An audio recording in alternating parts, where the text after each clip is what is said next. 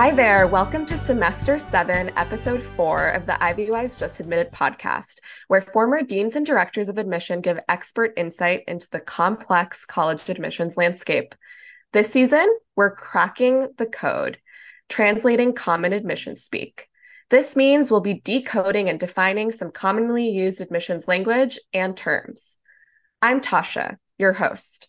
I'm an admissions counselor at IvyWise, a former international admissions officer at USC, and former assistant director of international admissions at Boston University.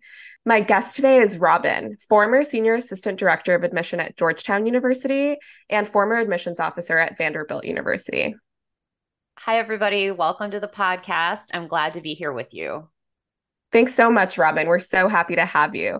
So, today we'll be defining some terms in order to answer the question what are early action applications?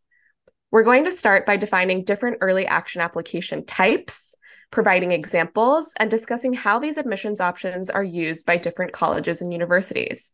Then we'll also explain how to be strategic based on what your admissions goals are. So let's make sure we're on the same page by defining some terms. What is early action to begin with? Sure. So, early action is an application plan that allows students to apply to apply earlier in the fall. Generally, it's going to be a deadline of November 1st, but in some cases, the deadlines are as early as September or even the middle of October. By applying through early action, a student will receive their admissions decision sooner. Um, typically, by the end of January, that's when most early action results will have been released. Some come out earlier, though, even in mid December. So it's really a way for students to kind of get a jump start on their applications um, and kind of t- take some work off their plates in the fall semester. Um, and I think it helps students stay better organized, honestly, overall in the admissions process by working on things um, sooner rather than later. And it gives them a peace of mind as well, as far as hopefully hearing back positive news from a university sooner than the regular decision release date, which is generally in March or early April. And how does early action compare to early decision? I know this is a really important distinction that isn't always clear. Yes, um, that, that's really important to understand the differences between the two. So, the key difference between early action and early decision is that early action is non binding. What that means is if a student is admitted through an early action plan, that student isn't committed to having to attend that school. They can still wait and to hear back from other schools and weigh their options. Um, early decision is binding. Uh, the application deadlines for early decision are similar to early action, generally around November 1st or some in some cases November 15th. But by applying to a school early decision, the student is committing to attend that school if the school offers them admission. So, early decision or ED, as we often refer to it, it's great for students who have fallen in love with a particular school and they want to demonstrate their interest in that school. However, it's not always the best early application plan for every student due to its binding nature. Yeah, that's absolutely right, Robin. And I think it's really important for students not to uh, conflate these two application types because they are quite different. But of course, they both start with the word early, so it can get confusing. Uh, and so, you know, I will just plug that IvyWise uh, has a lot of resources, including in our knowledge base, where we really break down these differences um, if it's easier for you to see it in writing um, for the different kinds of early applications. But again, today we are only focusing on early action and the different kinds of early action applications because there are different types within this category as well.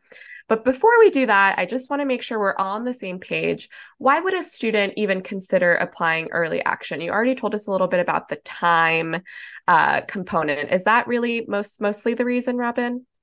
Well, I think for students, um, you know, as they're navigating the whole college admissions process, um, and I would say, especially over the past couple of decades now, these early action options have become more and more popular with students. Um, at the same time, early action applicant pools tend to be smaller compared to the regular decision applicant pool. So if anything, students are entering into a smaller applicant pool and in some ways, you know, competing against fewer students. It's still selective um, at many schools. Um, however, by applying early, the student is signaling to the school that it's a school they're very interested in, even by applying early action, even though it doesn't have that binding component, you're still indicating to the school, hey, your school I'm genuinely really interested in um, because you're taking the time to work on the application and get it submitted sooner. And, and as I mentioned before, knowing that students will receive their admissions results sooner, like I said, in some cases, middle of December or at the latest would be like end of January that's a huge relief for students um, to, to hear back from schools earlier rather than having to wait until um, March to get their admissions decisions. Um, so I, I, think, you know, for those reasons, that's why we've seen such an increase in the number of students applying early action to various universities. And like you said, it also has to do with the fact that students uh, can then be done with their application sooner and so they're just more prepared maybe um, you know hopefully working during the summer to kind of start preparing those applications is definitely a big part of it. Okay so as promised we are going to talk about some specific early action types uh, and for that, I'm going to ask you, Robin, if you can break down these two terms. So the first term is restrictive early action, and the second term is single choice early action. So, how do you want to do this? yeah, this is always really fun. Um, there, there's so many different terms out there um, t- to try to understand and whatnot. So, I guess I would start by saying that when those two terms first were introduced in the admissions landscape, they they were more distinctive. Uh, but over time, what we've seen is that colleges have started using those terms interchangeably to describe their early action policy. So it's really important for students to carefully read on the admissions portion of the school's website what the school's early action policy is. Now, in general, many schools have early action and don't have restrictive early action or single choice. There's plenty of schools out there that have good old regular early action. Um, however, as far as these two terms go, restrictive early action generally means that a student can apply early action to that particular school and other schools via early action but they may not simultaneously apply early decision. That's the binding program. So, for example, um, Georgetown and Notre Dame both have restrictive early action. So, you can apply early action to Georgetown. You could even apply early action to Georgetown and Notre Dame. However, you could not apply early decision somewhere, but you could apply early action to any other schools, assuming you're not violating what that school's early action policy is if they have a very distinctive policy. Um, now, as I was saying, these that the term restrictive early action and single choice early action, now those terms have been started to be, you know, colleges are using them interchangeably. So just to share an example of that, Caltech also has what they call restrictive early action. Um, however, um, Caltech only allows students to apply early action to other public universities, not private universities. So that's a distinction there, right? Because as I was talking about Georgetown and Notre Dame, just as examples, under their restrictive early action policy, you just cannot apply early decision anywhere else, but you can apply early action to any school, private or public. However, Caltech says you may not apply early decision, nor may you apply early action to any private universities, but you may apply early action to public universities. So eh, there's a little bit of a distinction there, which I think just reinforces the point I made earlier about the importance of really carefully reading the early policy that's available on the school's website to ensure that you're not in violation of, of their policy. That's really interesting, Robin. This is the first I'm hearing about this Caltech nuance as I haven't worked with any students recently on a Caltech application. I know that we can't read uh, the minds of the of the people making the decisions over there, but can we potentially speculate or think about why there might be a distinction between public and private universities in this case? I it's I mean honestly I I think it's hard to say. I mean it may I think it's a way of maybe controlling, you know, application numbers to a certain extent. I'm sure it has to do with managing you know the application numbers and really trying to manage um and predict yield as well because you're limiting obviously the number of schools a student can apply to EA. You're limiting an ED from the mix. So you're shrinking the student's applicant pool to a certain extent um, which means that the student is self-selecting to apply to your school, meaning that the school is your school is potentially a top pick school for the student. So that's where I think it likely connects to um, predicting yield and whatnot. Yield referring to the likelihood of the student to enroll at the college. Thank you so much for that. That that's a really important thing to remember is that ultimately uh, early action you know is a way of showing demonstrated interest and so especially these restrictive programs excuse me may sh- may be a way for uh, universities to kind of understand the extent of that interest if you're making that choice uh, to, to apply to them uh, if, if they're restricting other um, options. Okay. so, what is the advantage of a restrictive early action program? Well, as you just said, I mean, it's a way for the student to signal to the school that that school is one of their top choices because it's it, they cannot apply early decision somewhere, which is in many ways like the best way to show a school you want to go to their school because it's binding. So you immediately, uh, uh you know, remove a whole portion of students from the applicant pool um, by having a restrictive early action um, option in place. Um, I mean, the advantage, obviously, for the students, as I mentioned already, is that they're going to receive their admissions decision earlier um, than students applying via regular decision, which has typically January deadlines. So I think just getting the news sooner, um, whether it's you know the news you're hoping for, or if it's not, you then you still have time to maybe pivot and, and have a plan B in place and and and and and enact a plan B if necessary. Um, and again, because early action, even through the restrictive early action, it's still non-binding. So what's nice for students is they receive their result and if it's positive, you know, if they've been offered admission, that's obviously something to celebrate. And they still have time again to to weigh their options to hear back from other schools. Maybe they want to go back and visit some of the schools where they were admitted. Um, it gives them that time to really weigh their options because they ultimately won't have to indicate which school they want to attend until May 1st, which is when typically the universal, you know, de- enrollment deposit deadline is. So it allows students to weigh their options and and whatnot. Um, and I guess maybe connected to that would be like, are there any disadvantages to you know applying um, early action or restrictive early action. Well, I'd say disadvantage is that you can't apply ED somewhere. So if if if there's a school you love that has ED, but there's also a school you love that has restrictive early action, you as the student, this is certainly something I know you and I as counselors help students kind of figure out what what's the best option for them. Um, so I think another disadvantage to consider though is that some students really need that full fall semester to really demonstrate their academic um, strengths.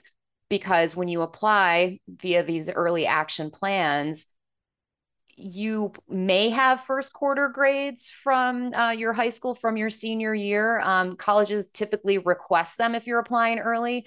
But if your ju- your your high school record through your junior year, those are going to be the most current grades they see. And if there was a you know a dip uh, at some point junior year, it might be better for you to get a full semester of academic work under your belt as a senior.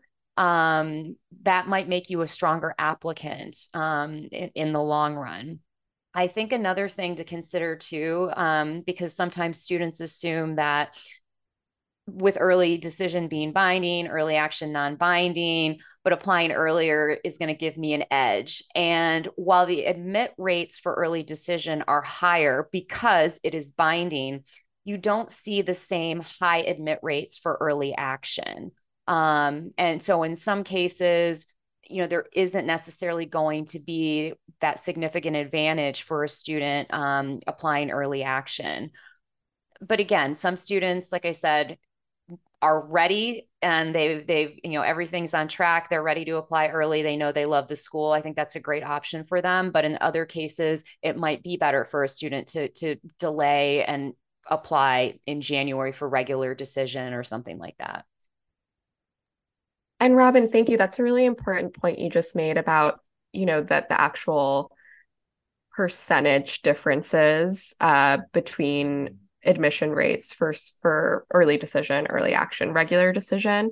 Can we just go back and, and take a moment to to elaborate on that a little bit? Because I, so we talked about the difference between early action and early decision, um, which is not the whole of what this episode is about, but is definitely super related because it's important to understand how early action differs.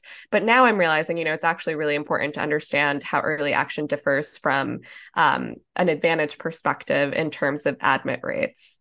Sure. I, so just just in terms of like between like early decision and early action, just clarifying that a little bit more. Mm-hmm. So because as I was saying before, because there's the binding component to early decision, colleges know it's in their best interest to offer admission to students who've applied early decision because those are guaranteed students who are going to be enrolling the, the next fall. It's a way for a college to fill their their incoming freshman class. It's not uncommon to see um, information put out by universities where they they indicate they fill you know 50% sometimes even more of their freshman class just through early decision alone um, and so you can see sometimes in early decision double digit acceptance rates and then in regular decision, where there's tens of thousands of more applicants out there, and there's not as much space available because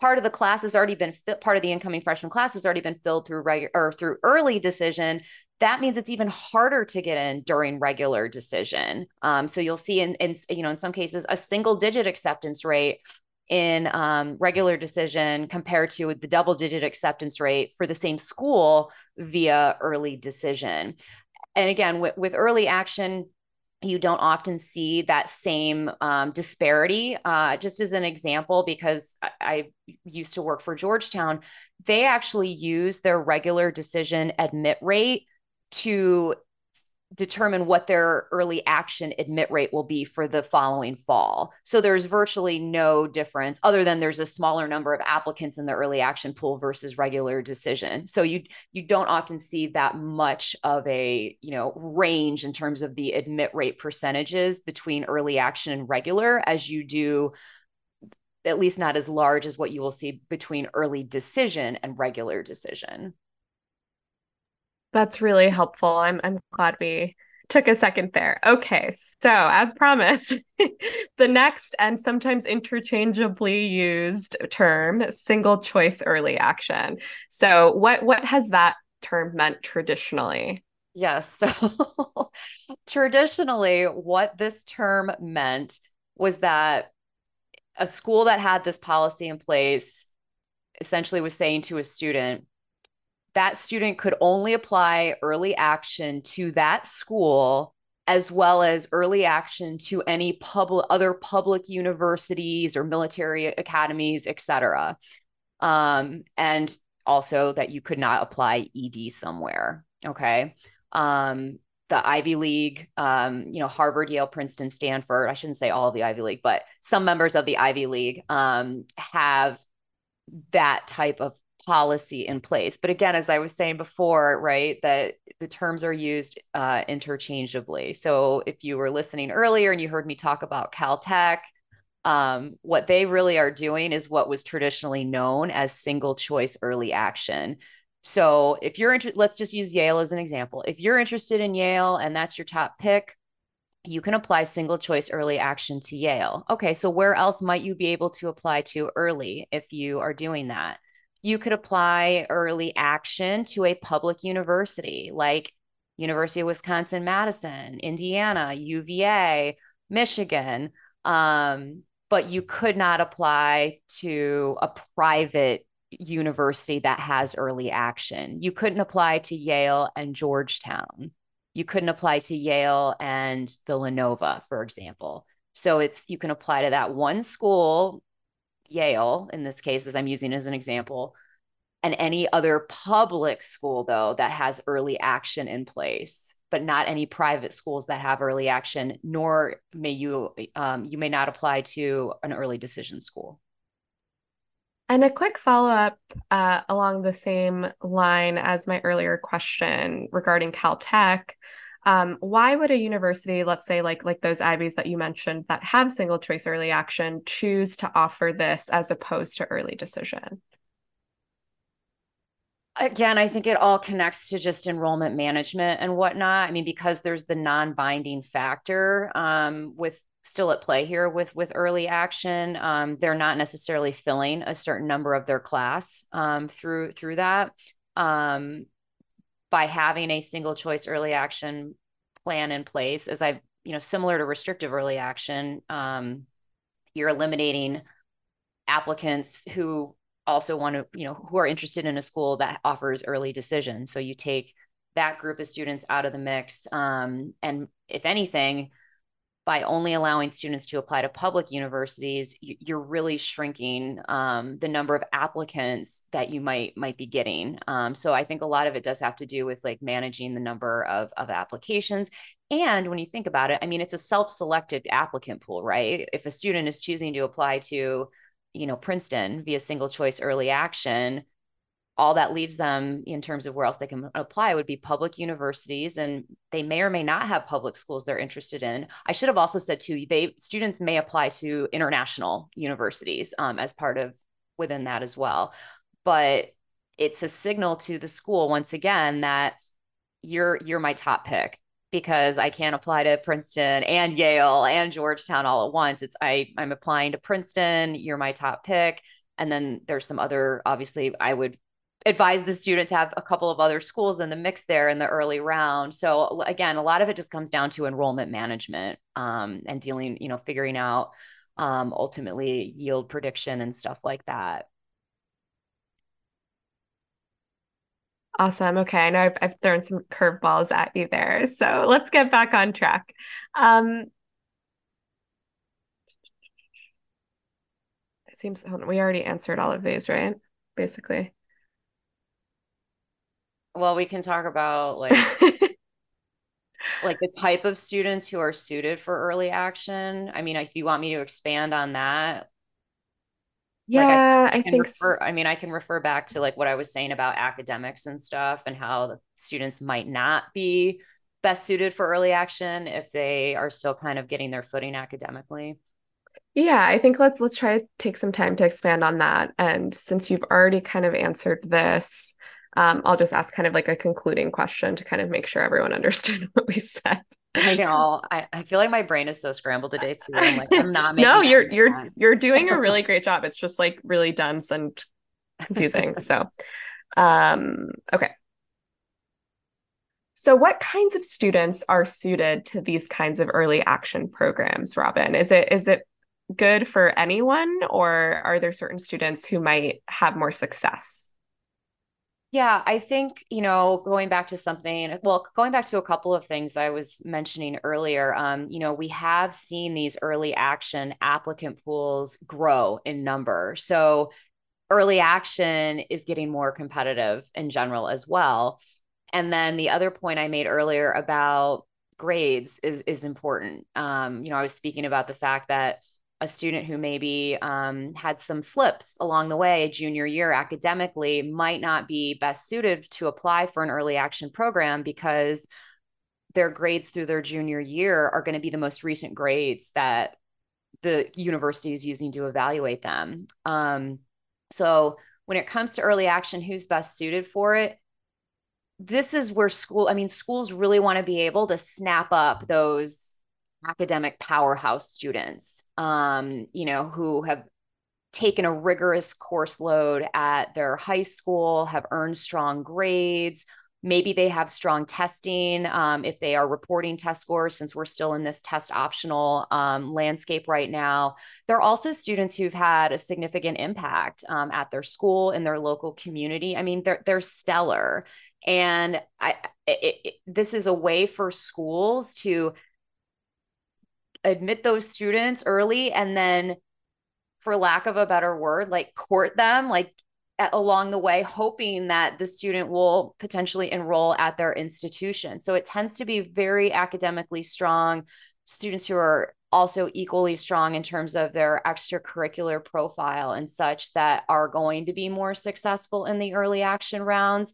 And I would also say that for a lot of universities, um, students with for you know there's a lot of special considerations um, as well meaning recruited athletes um, at, at, some schools um, legacies um, underrepresented demographic groups etc those students are also students that are sometimes encouraged to apply um, under an early action plan as well. And again, it all goes back to the universities wanting to try to build that incoming freshman class. Again not even not not through the binding option of early decision but still with early action they are trying to build their their incoming freshman class. Um, and they're trying to snap up the most competitive students the most compelling students as well. So that would be something that I think as students are engaging in their own self reflection and trying to figure out like what would be the best option for me. Um, they need to really kind of have those honest conversations with themselves. I will say too, though, you know, with schools, um, especially larger public institutions that have early action and it's not limiting in any way, um, it's often a good idea to apply early action to to the public schools especially your you know your in-state flagship university um, et cetera because those schools i mean they tend to you know be very popular and as they're offering admission along you know along the way and students are potentially you know indicating that they will enroll um, the, the, the class gets filled up. So there are definitely certain schools where you very much need to apply via early action in order to have a better opportunity to be admitted. And again, this conversation is really just uh, being very fruitful because it keeps bringing up these uh, questions that I had not had not planned on. But I'm realizing, you know, I, I want to make sure folks understand what the admissions decision possibilities are uh, if a student applies early action to any of these early action programs, whether restrictive, single choice, or just regular early action. Yeah, that's a great question. Um, well, certainly one outcome would be that the students offered um, admission, um, which is um, incredibly exciting. Um, in some cases, a student might be deferred to regular decision, and that means their application will get a full review again. Um, and the students are encouraged to send updated grades, things of that nature. I have seen situations where students have been who applied early action um, are sometimes just put on on the wait list already. Um, that is an out. It's not as common, but I have seen that happen as well, meaning that they're not evaluated in regular at all, but they are on a wait list. Um, certainly there's the possibility of a student not being admitted. And then a common question that I sometimes get when I am having this conversation with students is, oh, well, if I'm if I'm not admitted early action, can I reapply for regular decision? And the answer is no. If you're not being admitted early action, then you you're done and you move on from that school. Um, and then I'm trying to think. I feel like there was one. Oh, I was going to say that I have also seen some schools, um, just to make things even more con- convoluted. um, some schools have both early decision and early action.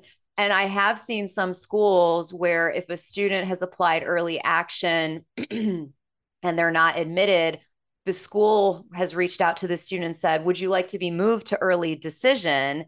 if they have an early decision to option. So that's something that some schools have been employing um, in their admissions practices as well as giving the students the option to commit and potentially have maybe a better chance of being admitted by switching to an early decision to application, which just a quick clarification, it's still binding. It's just a later deadline than early decision one. It's typically a January deadline for early decision two. Hopefully that wasn't too confusing. no, I'm actually glad you brought up early decision two because that is the the other early option that we had not discussed at all.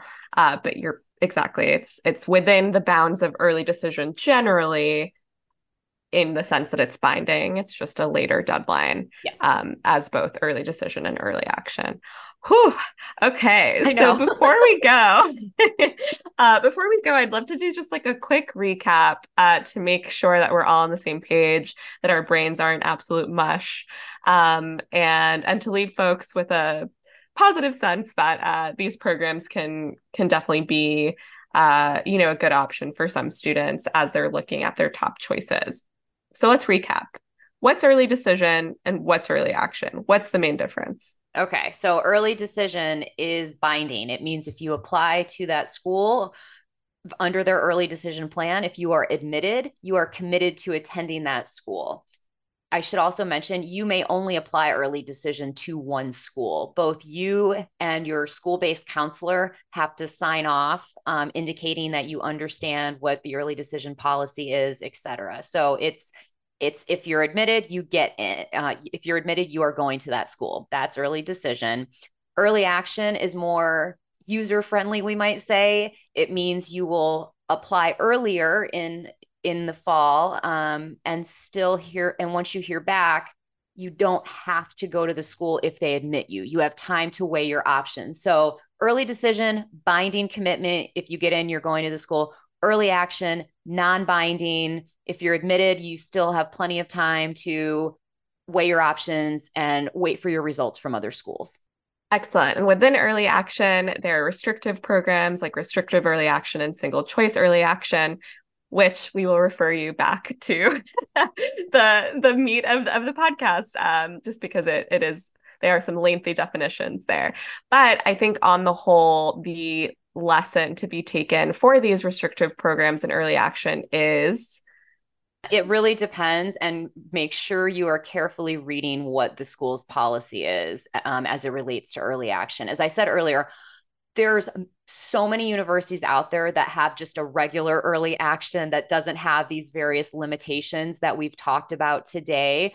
But we were highlighting the nuance that exists within the world of early action um, by speaking about the restrictive early action, the single choice early action. So you should be doing your research uh, you know in terms of the colleges you're interested in and part of that research needs to include what are the application options available to me do they have early action if so what type is it do they have early decision yeah so those are all things to keep in mind Exactly. Thanks so much, Robin. You did such a great job of putting that all together. Um, so that just about wraps up this episode of Just Admit It. Thank you so much, Robin. Oh, thanks for having me. I always enjoy doing these.